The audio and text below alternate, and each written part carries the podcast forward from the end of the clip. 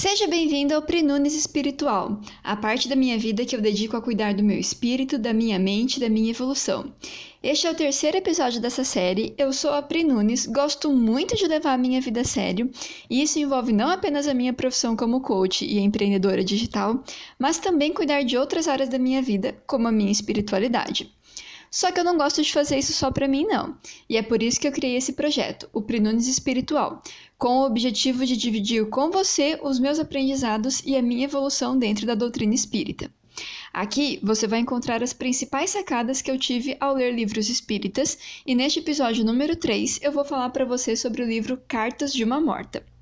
Este livro, ele é do espírito Maria João de Deus, psicografado por Chico Xavier, e a relação que existe entre o autor e o espírito que está escrevendo esse livro por si só já é muito inovadora. Esse livro, né, a Maria João de Deus, é mãe, foi mãe do Chico Xavier aqui nessa encarnação, e depois ela voltou para contar para ele como é que foi o período de transição entre o, entre a, a parte encarnada e desencarnada. Só que o meu objetivo aqui não é fazer um resumo completo do livro, porque isso você encontra fácil na internet, e eu também quero que você leia e aproveite do livro. O meu objetivo aqui é falar dos ensinamentos que eu tive ao ler esse livro. Então vamos lá? Eu tirei três grandes sacadas deste livro. O primeiro, a primeira sacada foi a seguinte: é, depois que nós desencarnamos, demora um tempo para ir caindo a ficha que a gente de fato está no plano espiritual.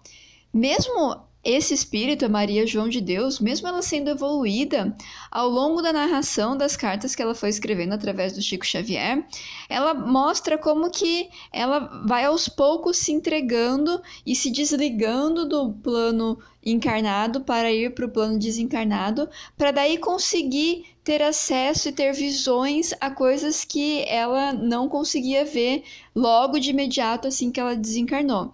Então, o tempo que demora para a gente ir entrando de fato no plano espiritual, eu acredito, pelo que eu tenho estudado, que varia muito de pessoa, de espírito para espírito, e isso também depende das condições com que o desencarne aconteceu. Mas de fato é um tempo que nós temos que respeitar e aos poucos a gente vai se adaptando na nossa nova vida depois de desencarnado. A segunda grande sacada que eu tive nesse livro, que me impressionou muito, é a riqueza da descrição de detalhes que ela conta do plano espiritual. A quantidade de detalhes que acontece depois que nós desencarnamos.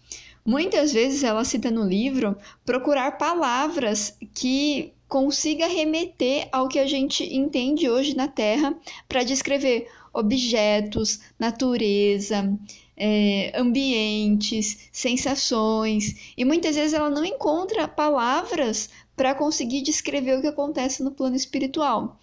Então eu entendo que seja algo totalmente diferente do que nós estamos acostumados a viver aqui na Terra seja algo totalmente inovador. Até cores não existem semelhantes aqui para ela descrever.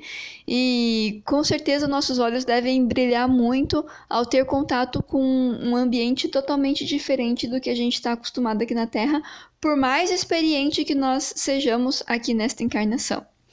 E a terceira grande sacada é, é, novamente é a relação com o tempo, mas agora a questão do tempo, né, da maneira que ela vai se entregando ao plano espiritual. Embora as cartas no livro não sejam datadas, fica muito claro que no início ela escrevia dá a entender que era praticamente todo dia. Então, era enquanto ela ainda estava fazendo essa desconexão entre o plano espiritual e a Terra. Mas depois, quando ela vai se aprofundando mais, quando ela vai tendo mais trabalhos no plano espiritual, quando ela vai vivendo mais aquele, aquele mundo, ela fica com uma comunicação mais espaçada. Então, as cartas demoram mais para ir chegando. Então, é, essa relação, essa imersão que acontece no plano espiritual também deve ser algo muito, muito gostoso de estar tá passando, e isso fica muito nítido no livro. Eu queria complementar também que esse livro ele tem uma leitura bem gostosa, porque é praticamente uma página por carta. Então você pode ler em um dia só, ele é bem curtinho, ou você pode ler duas, três cartas por dia e menos de cinco minutos de leitura diária. Não é uma história narrada como outros que eu já li é, desses livros espirituais. Então, é uma leitura bastante diferente e bem agradável que eu recomendo que você leia. Então, esse foi o terceiro episódio do, do resumo de livros espíritas do Prinones Espiritual, e eu espero que os meus aprendizados possam estar sendo úteis para a sua vida também. Se você gostou desse episódio, deixe um comentário aqui pelo canal que você está escutando, porque a sua opinião, a sua sugestão e o, seu, e o seu feedback são muito importantes para mim. E se você quiser ouvir os episódios anteriores e os próximos episódios que eu vou gravar, visite prenunes.com.br barra espiritual e tenha acesso a todos esses episódios. Eu desejo que você tenha um dia iluminado e com muita evolução. Bora levar a sua vida a sério também?